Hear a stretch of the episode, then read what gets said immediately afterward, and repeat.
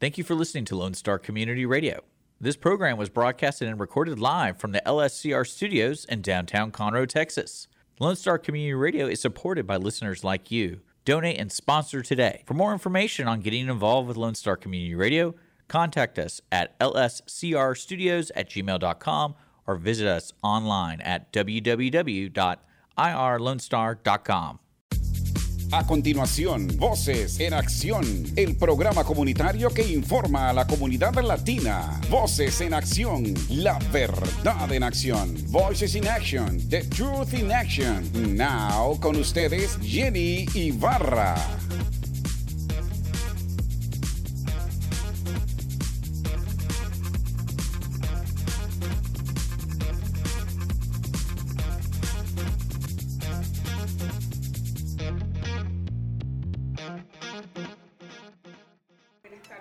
Buenas noches, donde quiera que está. Gracias por reunirse con nosotros nuevamente en Voces en Acción. Jenny Ibarra Rosales aquí con ustedes nuevamente, trayéndole la información este, verídica, la información actualizada. Y hoy aparentemente voy a tener lo mejor que he traído en mi vida. Lo voy a traer aquí ahorita para que ustedes me escuchen. Para que ustedes que son emigrantes sepan lo que está pasando en la frontera y tengo conmigo a una profesional, una señora que trabajó con emigración, con ICE y una persona que trabajó con Telemundo, que tiene largos años de experiencia. Se llama la señora Luisa Dison y va a estar hablando con nosotros. Thank you for coming and seeing us again, Voces en Acción, bringing you the best information about everything that is going on. And today I brought you the real truth. And it's going to be black and white, and people like it or not. I'm so sorry. I'm here to ask the questions. My guests are here to answer, and I'm just, I brought a professional lady, a lady that has been with us working constantly with the Hispanic community, that she's been giving her soul, not only in the immigration part of it, but as well as a uh, reporter for Telemundo, which is one of the biggest network in the United States for the Hispanic community. Luisa Dison. Luisa, thank you for having you. It's, it's an honor having you. Like I told Carmen as well, for me, sitting in front of you guys is it's really an honor because you guys are bringing information and you guys are doing the correct thing. Ustedes están dando la información correcta. Ustedes vienen a decir la verdad y el que le guste bien, que no le guste también. Pero te agradezco que estés con nosotros hoy día. Well, first and foremost, thank you very much. I don't know how to follow that. The- you made me look like I walk on water, but thank you very much. Um, dice que siente que la hago caminar en agua, que gracias a Dios que no puede contestar como tiene que contestar. You, no, you, you deserve it, don't worry.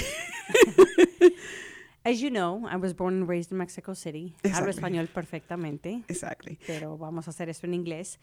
Um, I was born and raised in Mexico City, and I have a Mexican father and an American mother. I got here in 1979 with the oil boom, and we immigrated into the United States legally. I had to go to the U.S. Embassy in Mexico City and derive my U.S. citizenship through my mother at a very young age, but we all got here legally. Okay. So we had to wait in line like everybody else who got here the correct way.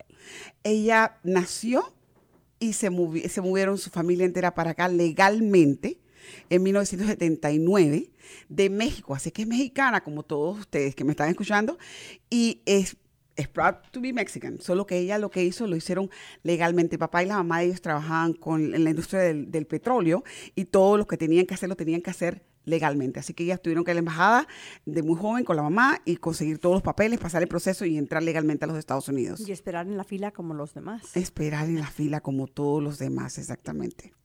So, una pregunta, Luisa. Ok, viene, vienes de México, entras. ¿Qué te hace seguir periodismo? Yo sé que me supuse que fuiste a la universidad, a la escuela aquí, me a la universidad, te metiste en todo lo que es en este ambiente tan pesado, porque es un ambiente pesadísimo. Mira, para nosotros fue un, eh, un shock cultural. It was a cultural shock to move to the United States. Eh, lo que nos pasó fue que llegamos a una cultura diferente, las escuelas eran diferentes, eran salones con estudiantes de 48 a 50 personas. En México no es así. Eh, son este, clases más pequeñas. Llegamos legalmente a este país y yo tenía 13 años y entramos a la escuela y a estudiar y a, a darle ganas y a echarle ganas para poder super, para poder este super, eh, Superarte. superarte una persona y una familia, ¿no? We got to the United States and and you know, it was go to school, it was a it was a very different culture shock for us. we were accustomed to smaller classes, uh, students between, you know, 48 and 50 students per class when we got here, open concept. It was a, quite a culture shock for us. But you know what? We got to this country legally, and we decided that we were going to take part in trying to, you know, better ourselves and, and, and really fight for um, a better life, which is what this land of opportunity provides. This country provides everybody with a legal path to either citizenship or legal permanent residence if you do it correctly. Okay, I have to ask you a question. Um, and this is coming up from somebody that knows. I came in '85, okay, and uh, um, they used to tell us not to speak Spanish. Do you remember that time? Do you? Would you went through that? I grew up in a bilingual home, so that was never an issue. An issue, And we were told to speak freely and to stand our ground. Okay, so we had were. every right to be here. We were considered American citizens when we got here, and we spoke the language, which I think was a huge advantage for us. Okay. Llegamos a este país y obviamente hablábamos los dos idiomas, entonces mis papás nunca nos restringieron para decir que teníamos que hablar o español o inglés. Muchas Eh, personas pasan por eso, que les lo prohibían hablar, sobre todo que eran migrants, los que- migrantes que en el tiempo de antes tenían el privilegio de venir a trabajar aquí con una visa legal, trabajaban y se regresaban, pero les prohibían Normalmente esas visas fueron temporales, fueron para los programas de Brasil. de exactamente, y se las exactamente cómo llegan. And in, in the, and they took those visas out and they damaged the whole concept. That's why we have the issue that we have right now, immigration, because people are crossing. Well, they don't give us visas. We're going to try con- continue doing this stuff. Well, there's always been such a uh, environment. You know, immigration was set up to really keep diseases out of this country. Okay. It was set up almost 150 years ago, and or more than that. But the whole basis was to control the diseases entering this country from crushing crops and from creating cholera and things that were so deadly to the American people that that was really the main function. That's why Title 42 is so important at the southern border right now. Okay, let us go to Title 42 in a minute. Eh, eh, eh, lo que dice Luisa es básicamente que hace muchos, más de 150 años, cuando se creó todo lo que es la emigración a los Estados Unidos, se prohibía entrar. Por eso, en los sentidos, no era porque no querían que entrara, sino básicamente porque habían plagas que entraban y dañaban los productos, lo, lo- lo que era la, la farma, todo lo que era los, lo que era la, lo- el, el ga- el ganado también, todo. O sea, entraban todo tipo de plagas y había que controlar eso. Tenía que haber una manera de eh, que las personas se registraran y pudieran entrar y se les evaluara para ver si podían ser candidatos de entrada a los Estados Unidos. Por eso se creó emigración. Ahora, eh, vamos a hablar sobre lo que se llama el título 42. Y Luisa es experta en eso y yo no sé nada, así que voy a pedirle a un principio que me explique por pequeños po- eh, pedacitos que es, el 40 que es el título 42 y qué es lo que está pasando en estos momentos, porque Luisa acaba de venir de la frontera, o que ella está constantemente en la frontera, ella, está, ella le va a dar a ustedes información que nadie le da, la información no se la da en las noticias y nadie la quiere decir. Ahora vamos a hablar sobre eso. And I'm just letting you guys know that Luisa just came from the border. She's an expert on the border issues, and she's going to talk to us in regards to Title 42 and what is the Title 42 to start with, because people don't even know what is that, and we're going to go and disclose that. What is Title 42? mija? Okay, so let me back up a little bit. Uh-huh. Um, there's only two ways to adjust your legal status in this country, and that's either through a business employment petition Mm-hmm. where someone sponsors you as a business and you bring a unique set of skills. Exactly. Such as the Filipinos who come in as nurses. Okay. Um,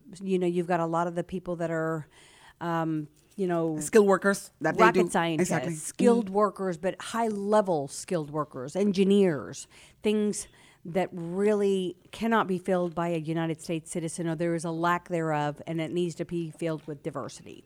The other is obviously a family based petition, and it has to be a U.S. citizen parent who then, uh, or a legal permanent resident who subjects their family to being sponsored by them and they have to come into the country and there's a waiting list there's a waiting list for every single country certain countries are allotted a certain amount of visas and it takes time so that's what and people that's only get for the with and that's for the green card only.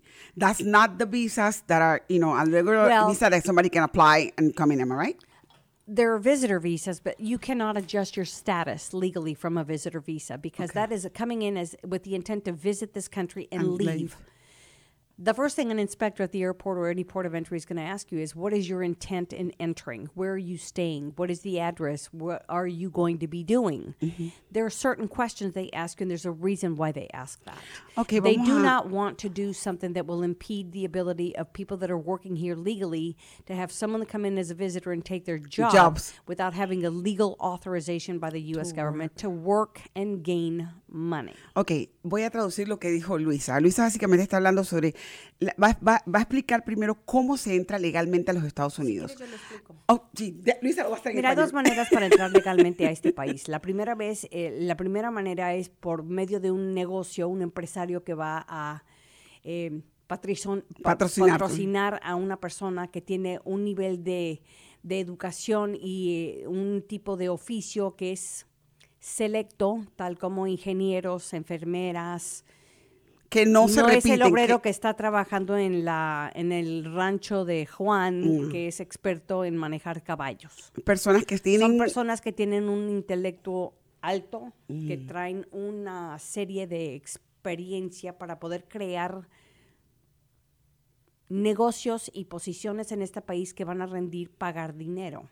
Entonces, las personas que no califican son las personas que están trabajando atrás en el restaurante, no son las personas que son eh, el obrero que está trabajando en la, en la finca o en el rancho supervisando los caballos. Esas, ti- esas esos tipos de visas no están en ese nivel. Lo que estamos viendo es que la desesperación de la gente en, este pa- en otros países y la invitación abierta de este presidente em, han este, manifestado que esta, esta crisis se haya creado en la frontera.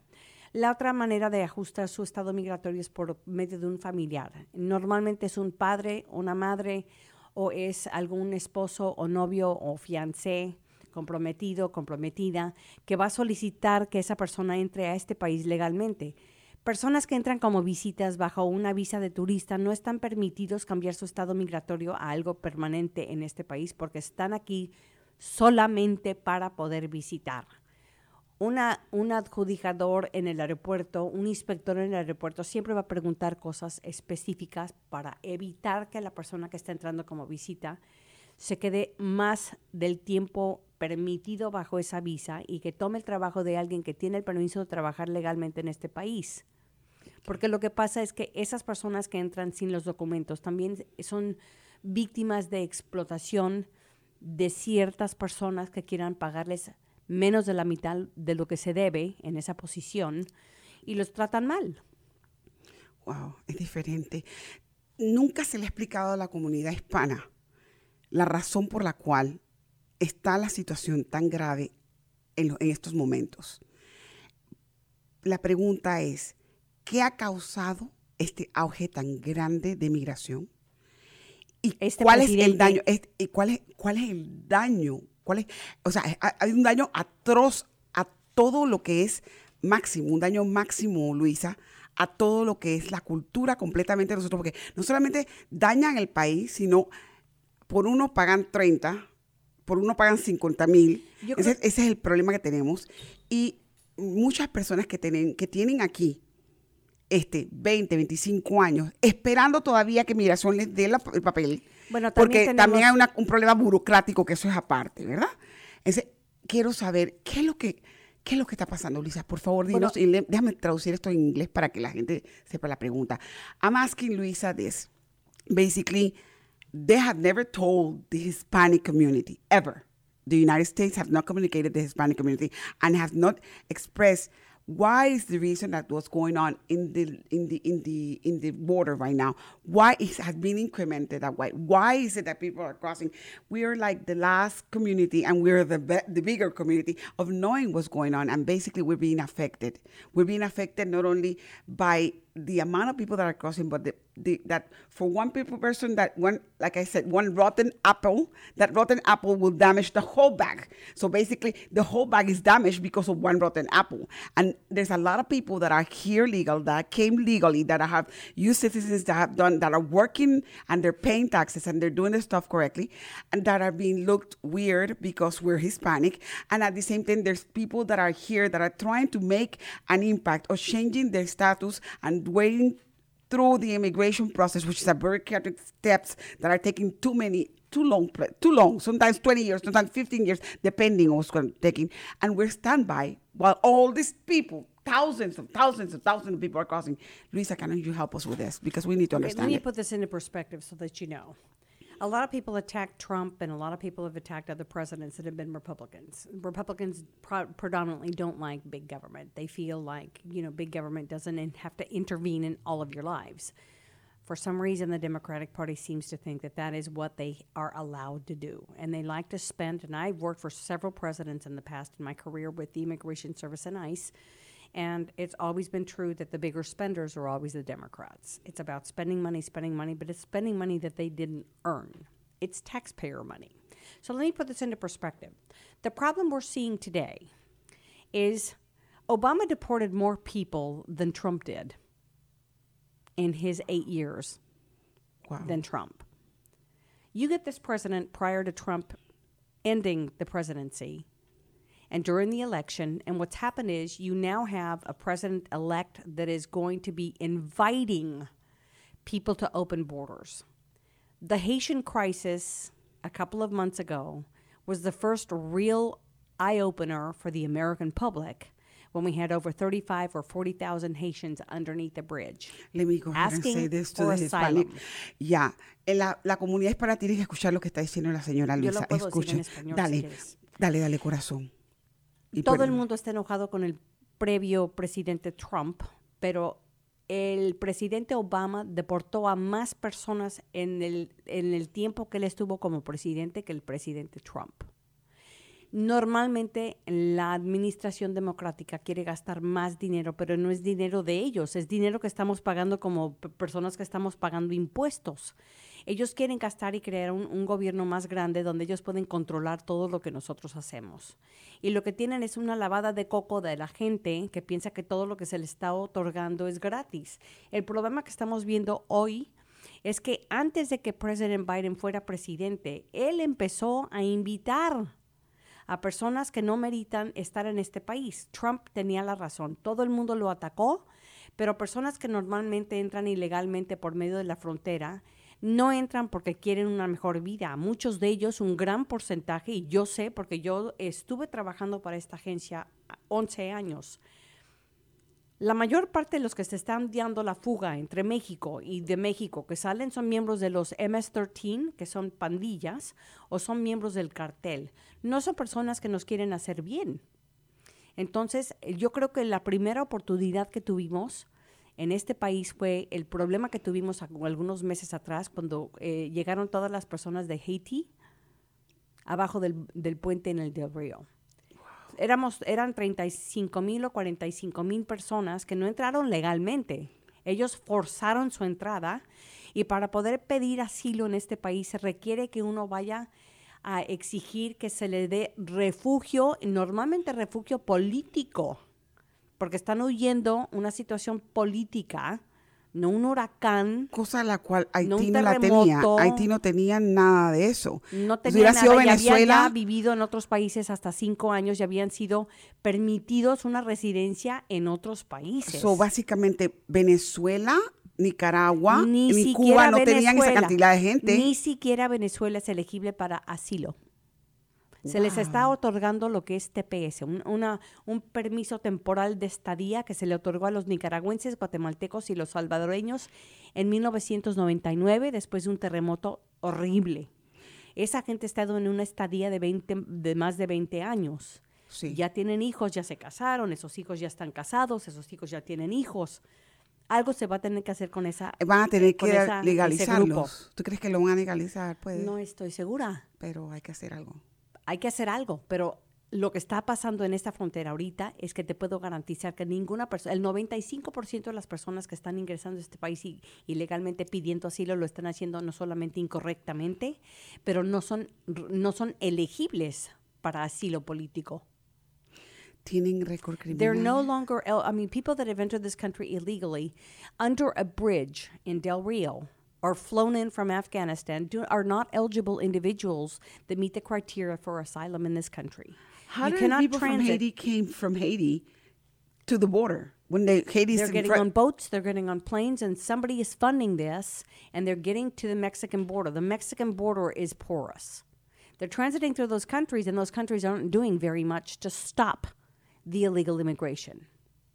So either we work in conjunction with other countries, but we cannot continue to sustain the mass, the mass illegal immigration in this country. It is going to sink us. Let me put this into perspective for you.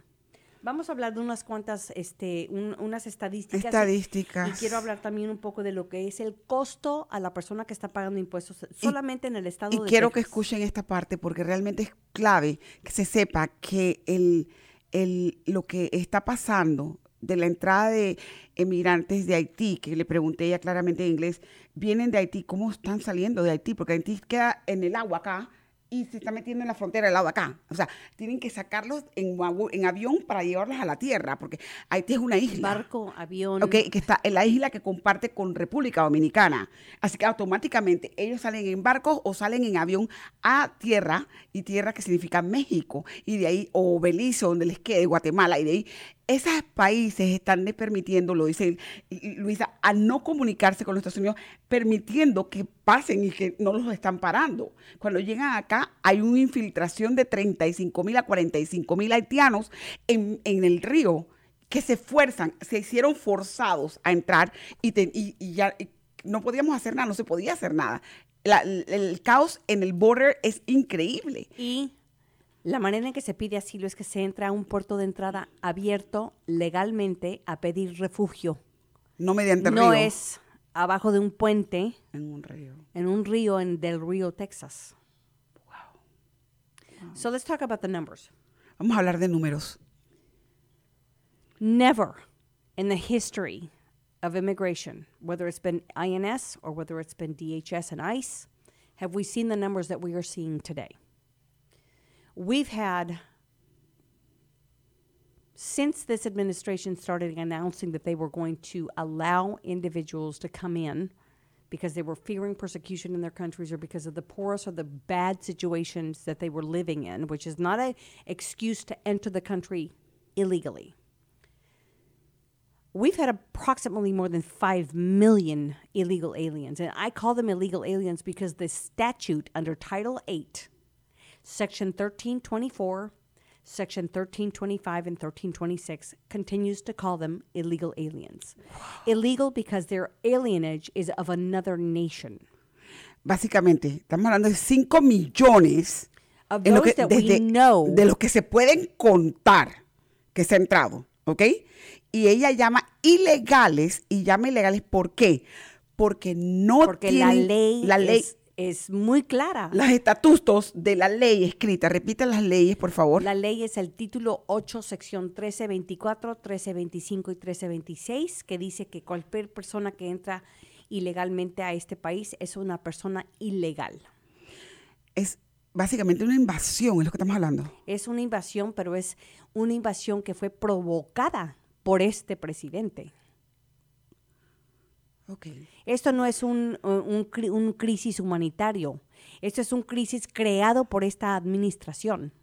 Ok. y personas que trabajaron y que yo trabajé con ellos, como Tom Holman, que fue el asistente director de ICE en Washington, D.C., y otras personas que son muy, muy buenas con el oficio que tuvieron con carreras de 30, 40 años sirviendo a los, los, este, las leyes de este país, que trabajaron conmigo, también dicen lo mismo.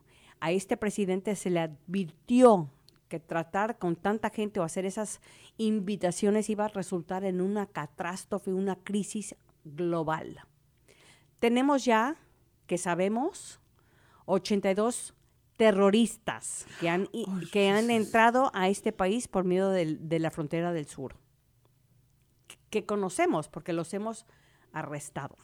They have gotten already now, and this is for the American community to know, 82 terrorists that have entered illegally into the apprehended, country. which means the They difference been- here they- is that they're apprehended, which means I don't know how many others that are on the terrorist watch list because they're not coming from just Venezuela and Salvador and, coming from everywhere. and uh, Honduras. They're coming from Syria. They're coming from Iran, Cuba. Iraq, they're coming from. Iraq. They're coming from Russia. They're coming from all these terrorist countries that are not friendly to the United States.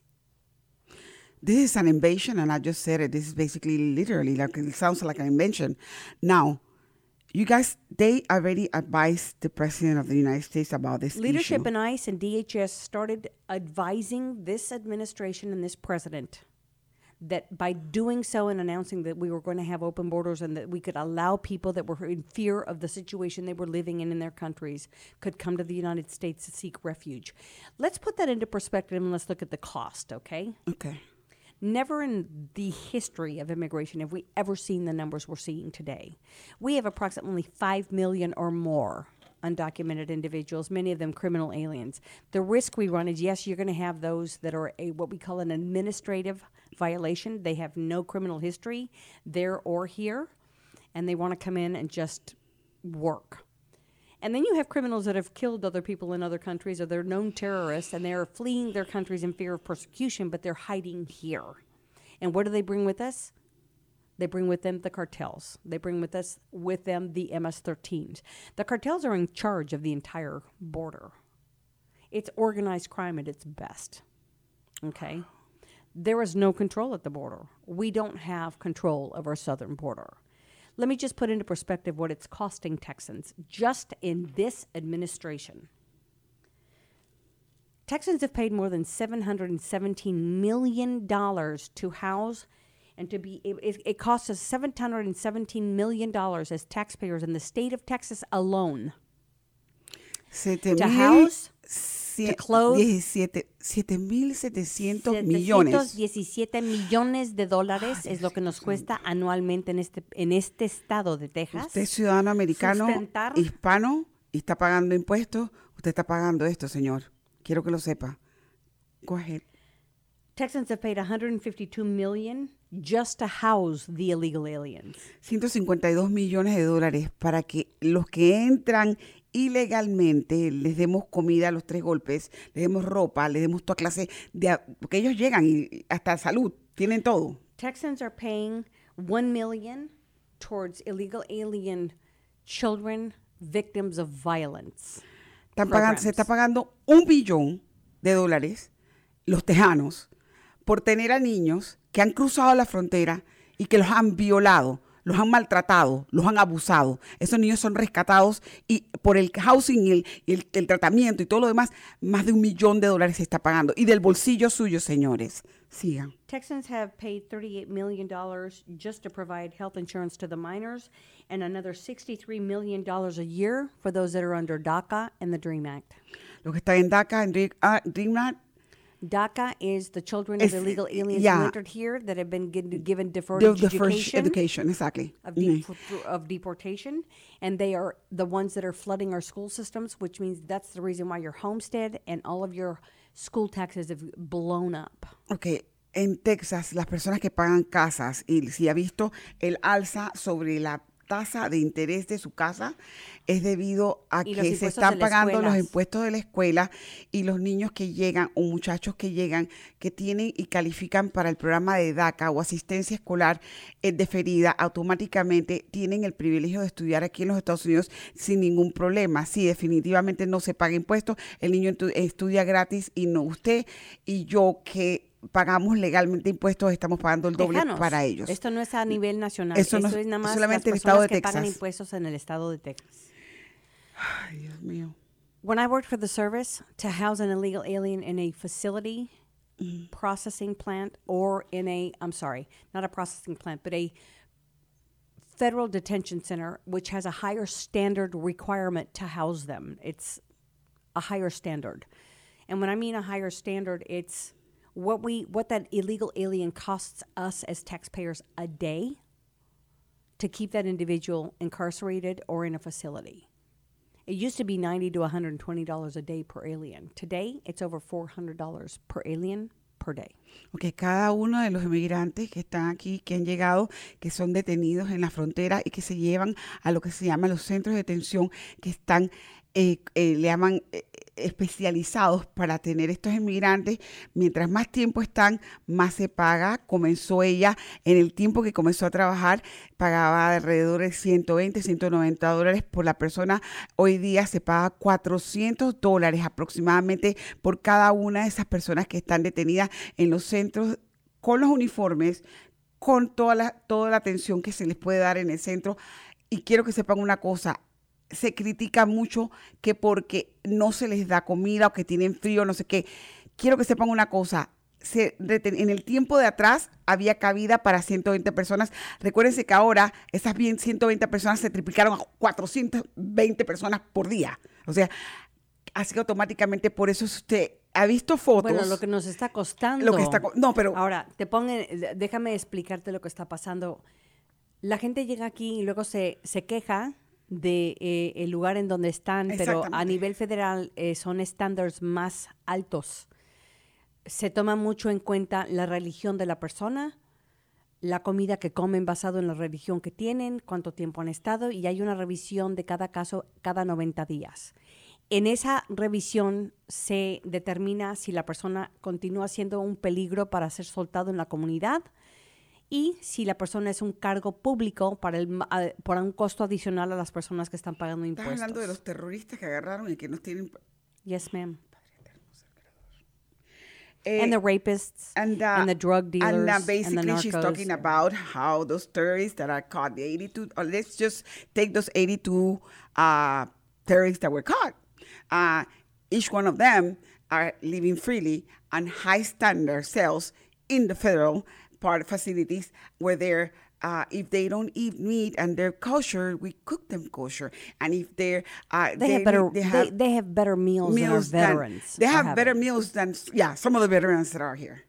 So let me let me just explain the dangers. So when somebody complains about the standards of the jails with an illegal alien at the federal level, I almost want to laugh, thinking you've subjected yourself and your family to the treatment of a coyote who's brought you in, separated your children here on purpose, and they have raped your child or sodomized your child along the way. They're all victims of sex trafficking and they're all victims of sexual exploitation. I don't know if you're aware of this, but there is a, there's an area in the border that is so dangerous that most people won't enter. Cartels do. And there is a area where they have what we call rape trees. Young women and children, boys and girls, are tied to these trees and they are repeatedly raped by these smugglers and by the cartels.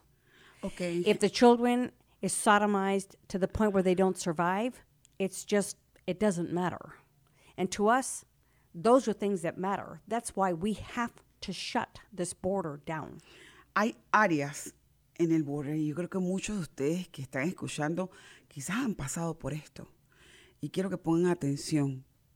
Hay áreas en el borde en este momento donde ni siquiera la gente de ICE entra ahí, por el solo sentido que están manejados por los carteles. Y son granjas donde tienen árboles y en los árboles agarran a las mujeres y agarran a los niños y los violan repetidamente, sea niño de cualquier edad o mujer de cualquier edad o como sea, y si sobreviven, sobrevivieron. Si no sobrevivieron, uno menos. Básicamente. Los drogan, es lo que hacen. Drogan a los niños para que se duerman y no puedan hablar.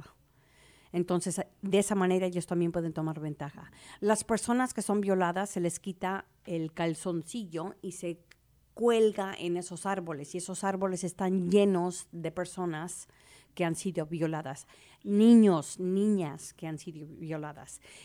No, estamos hablando de un problema que solamente quieren entrar para trabajar.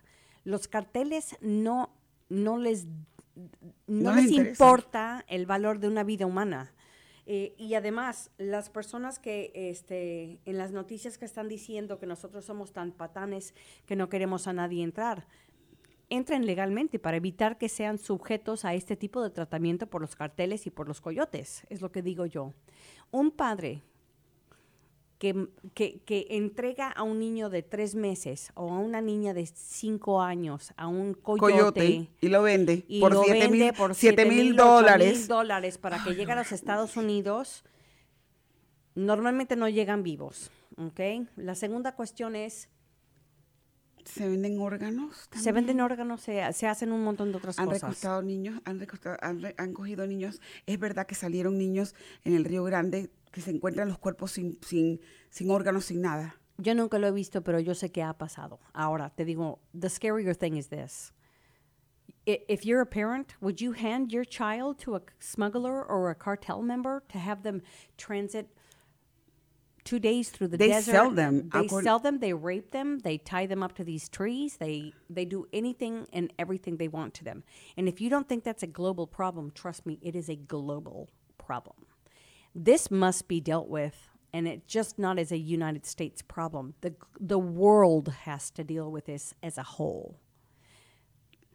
But, o sea, what is our government thinking? What is, are they, What are is they, this administration thinking? you ask this president and you ask Alejandro Mayorkas, who's a Cuban national, what the problem is at the border, and they say there isn't a problem. Yes, there is a problem. We have what we in Border Patrol have always called a broken arrow. It means you have completely lost control of the southern border, and this is exactly what we're living right now. We cannot continue to sustain these numbers. We cannot continue to sustain pain That's what that's why that are and Mr. Abbott are picking them up and sending them to another state because we cannot take them anymore here, Well, right? it's just that other states don't seem to realize what the what the problem is in Texas. They are not living in these border towns. They're not being affected by what the cost incurred is. Just look at the numbers I gave you. The problem is there has to be a control, a complete control of who's in here. You cannot process people you don't know are here unless you shut the border down and figure out who's here. the question is this? You know, I heard that they were building and they were finishing the walls. Are they finishing the walls? They're not finishing anything. They're trying to, but I mean, you know, this administration seems to think that there isn't a problem. You have an administration, you have a you have a secretary of Department of Homeland Security who says there is not a problem. We have complete control of the border. You tell me when you look at the footage on the media that you have complete control of the border. No hay control de la frontera ahorita. Y no están terminando las paredes. Y no están terminando las paredes. Los equipos para terminar las paredes se quedaron en, una, en, en un lugar en la frontera que nos estaba costando más caro el caldo que las albóndigas, retenerlo ahí para no construir. Ok, ¿y qué pasa con los granjeros que viven allí? Las familias Los están en riesgo. ahorita no tienen la protección de la patrulla fronturi- Y le están fronteriza. matando a sus hijos y su Entonces familia y sus matando- ganados. Sí, es lo que está pasando. Es lo que está pasando. Entonces mal. lo que ellos están haciendo es que ellos están alquilando la protección de compañías privadas para poder protegerse. These ranchers have been living nightmares. They have people that are transiting their properties, they're eating their food, they're killing their cattle, they're knocking down their walls, they're walking and robbing them, they're holding these ranchers at gunpoint. So the resort so so the result is these people have, have had to go out and hire private companies to protect them. When you take the Border Patrol, who's our first line of defense, off of the front lines, and you put the National Guard there, and you put DPS there, and you remove the horses and the ATVs from terrain where the Border Patrol But the border, to. The border patrol are the ones that know this whole thing. Why they're so they're, their they're- hands are tied. And you want to know why they don't want uh, to allow ICE to do the work either? Because ICE catches what the Border Patrol lets through or what gets through and is processed. So everybody right now is what we consider a catch or release. Nobody is being detained. If I tell you what the numbers look like at the detention centers, they're at less than 30%. Okay? They're not holding everybody. They didn't do it through the pandemic either. They were releasing these individuals back into the community. These are people. Now, this administration is also, P- President Biden has vi- written a what we call an executive order so that come December 1st, anybody who's here illegally is no longer considered a public charge. In the past, the laws in this country allowed anybody who was considered a public charge to be returned back to their country, in other words, deported. You can't pay your way through, you're here illegally, and you're costing our country a lot more money than it's worth. You must go back and try it the legal way. And of course, there are crimes that have been committed that prohibit you from ever entering. That's Isn't- not happening. isn't it- He's isn't it- allowing everybody in. Isn't there a law that says that the minute that you're crossing, automatically you're violating a federal law? Yes. That- and people seem to think that it's not a crime to just cross illegally. It is a crime. is it's a crime. misdemeanor, but it is a crime on the books. Okay, and because I know that if, like in my country, somebody crosses the border without any. They can even kill them. The, the police will shoot you. Well, we don't They kill them here, but you I know, mean, in you other countries, you close, you cross another countries, you close their border without help, without any questioning, they will shoot you. You know why? I don't know. I, I, all I can tell you is this: my husband just retired as an ICE agent after 28 years of service. He um, decided he was just going to go in December. The federal force, the federal law enforcement agencies have lost a, probably over 40% of their workforce and their knowledge and experience due to this vaccine mandate and for the crap that's going on along Oh, the so southern border the vaccine as well into the this. The vaccine propelled it because if you're not going to require illegal aliens in this country to have a vaccine, then why are you requiring your local and federal law enforcement and other companies and other workers in other companies to be subjected to a shot that should be voluntary? The pandemic didn't kill as many people as normally the flu cost and kills every year. And the statistics and the numbers have proven that. The CDC has been coming out now saying that the vaccine is in, i i- it's it's not what they thought it was going to be. So why are you going to force 40% of your federal workforce and 40% of your law enforcement with all the seasons and experiences to walk out the door over a vaccine that they're not willing to take? It should be your own personal choice. Bueno, tenemos un problema bien grande, básicamente. Eh, no hay nadie que detenga a nadie en, en la frontera, se están cruzando criminales, se están matando niños, se están matando a toda clase de personas, se están violando mujeres, están haciendo lo que les dé la gana, están pasando drogas, están pasando fentanyl. La gente se está muriendo aquí, los muchachos están agarrando drogas y eh, el, el- el gobernador de Texas y el gobernador de Miami están sacando gente para otros estados porque ya no se puede vivir en Los Texas, ya no se puede vivir en Miami. Los rancheros que viven alrededor del- de la misma área de Laredo y de todo lo que es el border de Texas no pueden ni siquiera tener sus propias propiedades porque les están robando, les están matando a sus ganados, les están matando a sus hijos, les están matando todo. O sea, y encima de eso, las personas especialidad, especializadas, que son los Border Patrols, que son los que están encargados, o sea, los hombres en verdes, que ustedes ven siempre, ellos son los que están encargados de la... Ellos Y no ellos pueden... son los que están salvando las ellos vidas. lo que están salvando las vidas y saben hacerlos, los están quitando de ahí y están metiendo a personas que no tienen ni idea de lo que están haciendo para poder pasar y hacer, seguir, con, seguir el contrabando, seguir lo mismo y hacer lo que le da la gana. Aquí no hay orden en estos momentos, Luisa. La, la, la otra tragedia es la cantidad de gente que se está ahogando tratando de cruzar. Cruzando el Río Grande, se están ahogando. Ok, yo he visto, eh, tuve llamadas de varias personas que me han llamado, señora Jenny, se me ahogó un familiar y yo lo sé. También a a- se encontró una niña, que por eso te pregunté, una niña que violaron 28 veces diferentes. Entonces yo me quedé, y hasta ahora que tú me vienes a explicar esto, que son en árboles y toda la cosa, se- señores, no es que no queremos que vengan, es que no pueden venir ilegalmente. Es que el peligro, Porque el peligro que tienen ustedes con su vida, tratar de exactamente. esperar una visa o que se haga algún tipo de reforma migratoria. Exactamente. ¿Para qué va a arriesgar y pagar 17 mil dólares de Nicaragua para acá? Para que llegue y la, la violen en todo el tramo, porque es lo que van a hacer con usted. Por la ¿Ah? primera vez en la historia de esta agencia se ha visto que carteles han administrado una pulsera con información para que puedan tomar cuenta de quiénes les pertenecen a quién, a qué cartel, quién, a, a- a cuál cartel pagaron, a cuál coyote pagaron. Estas son este, organizaciones que están muy bien organizadas. No, sí, saben. This is lo- organized crime at its Exactly, very best. exactly. For the first time in history, you've seen cartels that have been in, issuing and banding people with special colored bracelets with their personal information to keep track of who they're transporting. and they, they will put them in a line and i know this from from people that have talked to me they will put them in a line and they will say okay you and they call them by their names. You're crossing and you're coming from nicaragua eh, and when you get to there they know your name. And then okay you did pay you didn't pay. Okay i give you 24 hours to pay otherwise they'll find your body. That's what they that's what they're doing with them I've covered so many cases that are gut wrenching. The first one that was really one of the first tragedies we'd ever seen at this scope was the Victoria case. We had 19 dead in the back of a sweltering tractor trailer. That was a Houston case. I was working for the agency. I can remember working on that case and interviewing 89 people that were stuffed into the back of that sweltering tractor trailer. And I can tell you in Victoria, Texas, that man that was driving the, the, the 18 wheeler knew those people were dying in the back. They had they no didn't care. refrigeration, they had no air they didn't care. and he unhitched his trailer and fled, and those people died. Amongst them was a five-year-old, still in. Him and his father both died, and he was he, he was in his father's arms when he died.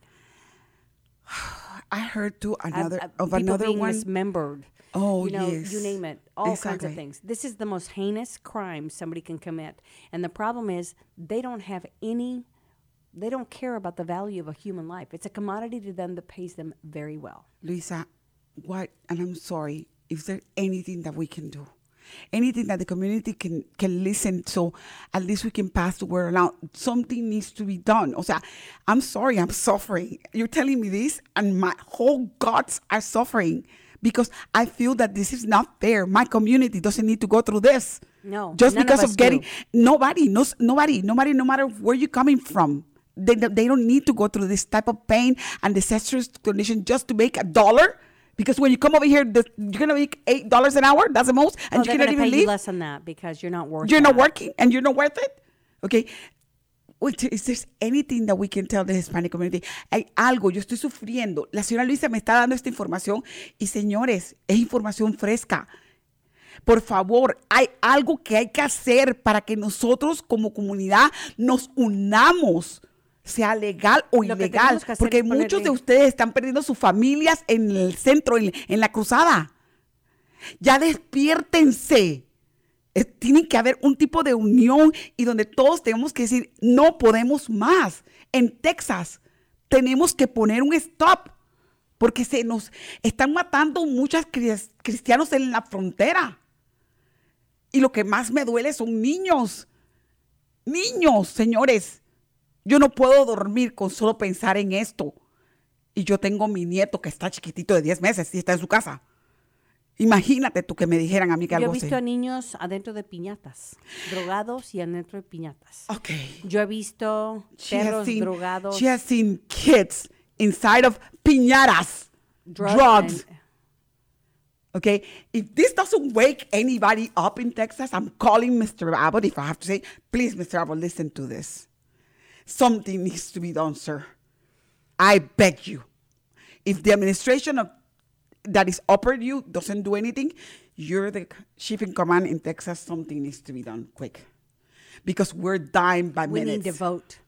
We need to get people that are legally here and authorized to vote to vote for the right people to stop this insanity. Por eso se les dice. These are crimes of treason. Se this is an impeachable and treasonous acts that are being committed. And this administration has done nothing about it because they don't have to answer and they're not accountable to anybody. se les dice que por favor, ustedes son ciudadanos americanos de donde hayan nacido, se hicieron ciudadanos americanos, vayan a las votaciones en noviembre, midterm. Necesitamos que den su voto, salgan a votar, salgan a decirle a la gente que ya está bueno, ¿ok? Porque la unión hace la fuerza.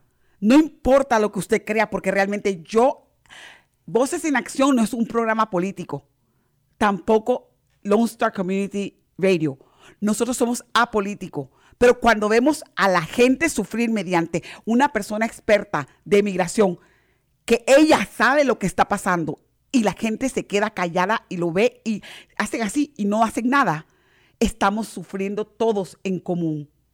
Por favor, tomen acción en sus casas, infórmense, lean, lean, Que no crean que no todo. crean lo que les dice la, la televisión, que no crean lo que le dice fulanito de tal, averigüen, lean. Por eso traigo esta información. El que le gustó bien y el que no le gustó también. Pero yo tengo que decir la verdad, porque por la verdad es que yo estoy aquí. Luisa, ¿qué consejo nos das para cerrar el caso? Ya cerrar y perdóname, quisiera tener tres horas contigo y no puedo, pero al menos para poder que la gente comience a despertar. Yo creo que lo más importante es, eh, se va a poner peor antes de que se ponga mejor. Entonces es muy importante estar al tanto de lo que está sucediendo a su alrededor. Si algo parece que no está en su lugar, no está en su lugar. Hay que reportarlo. Llamar a las Hay que apoyar a la policía y a la patrulla fronteriza que estamos tratando de preservar un tipo de orden. No somos los ogros, pero estamos tratando de salvar vidas. Y gente que haya lega- entrado indocumentadamente anteriormente, estamos tratando con una era diferente, es una crisis diferente. Hay que proteger a los niños, hay que proteger a nuestras familias. She's basically telling us the only action we have to do is start protecting us, protecting ourselves, protecting our families, going out and vote. Everything that you see, every, right everything that you see that people. is wrong, that is not, that you see that is something wrong, do not think twice. Call the cops, call the p- authorities so they can come out. I mean, Democrats in this country want l- want a lawless nation. We need laws in place to protect us. at this point, um, I think that that we as a community need to unite ourselves and get the right officers, the officials on our countries, on our cities, on our states. We need to get them out so they can see what's going on, and they need to work together with the community because it's a whole global issue at this point. There's a lot of people affected, and it needs to end. I am sorry that it was such a draft, you know, rough and crude program. People probably don't like me after this, but I just I'm saying the truth. And and I and like I said, like I said earlier in Spanish, Voces en Acción is not a political program. The same thing, Lone Star Community Radio. I have my boss in front of me. We're not politicians. But when we see that there's a lot of people suffering and there's information that we need to take out, we need to say it, and that's part of our job.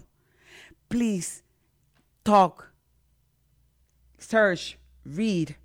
Do not just believe what they're telling you. Read, educate yourself, and educate others. The media is lying. You guys are able to contact me. You guys have our contacts 832 732 4744. Anytime you're able to reach me. Any questions, I'm willing to understand and talk to y'all and give you the right person to talk. I may not solve the problem, but I can tell you where, who, who- where to search for. Lo mismo, vuelvo repito, lean, averigüen, hagan las cosas como son. Estamos hablando de problemas severos y hay que hablar con la policía. Hay que apoyar a la policía.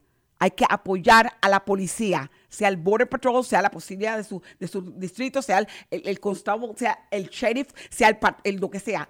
Hay que apoyarlos porque ellos están poniendo su vida en riesgo para poder salvar nuestras almas, salvar a niños que están muriendo. Hay un montón de niños muriendo. Tenemos que ayudar, por favor. Cualquier pregunta pueden llamarme 832-732-4744. Voces en Acción está para ayudar a la comunidad, está para traerle la información. Luisa, muchas gracias por estar con nosotros. Thank you so much, A Luisa, ti. for being with us. And I'm going to be honest with you, she has brought a wide open thing in, into all of us. So it's us for take action. Thank you for listening on Voces en Acción. Thank you for continuing part of our program. And thank you for donating your time and donating your resources. Hit like in all our pages. And we're here till the next show. Gracias por estar con nosotros. Que pasen buen día. Estaremos con ustedes en el próximo programa. Que Dios me los bendiga. Gracias. Esto fue Voces en Acción, el programa comunitario que informa a nuestra comunidad latina. Voces en Acción, la verdad en acción. Voices in Action, the truth in action. Hasta nuestra próxima edición.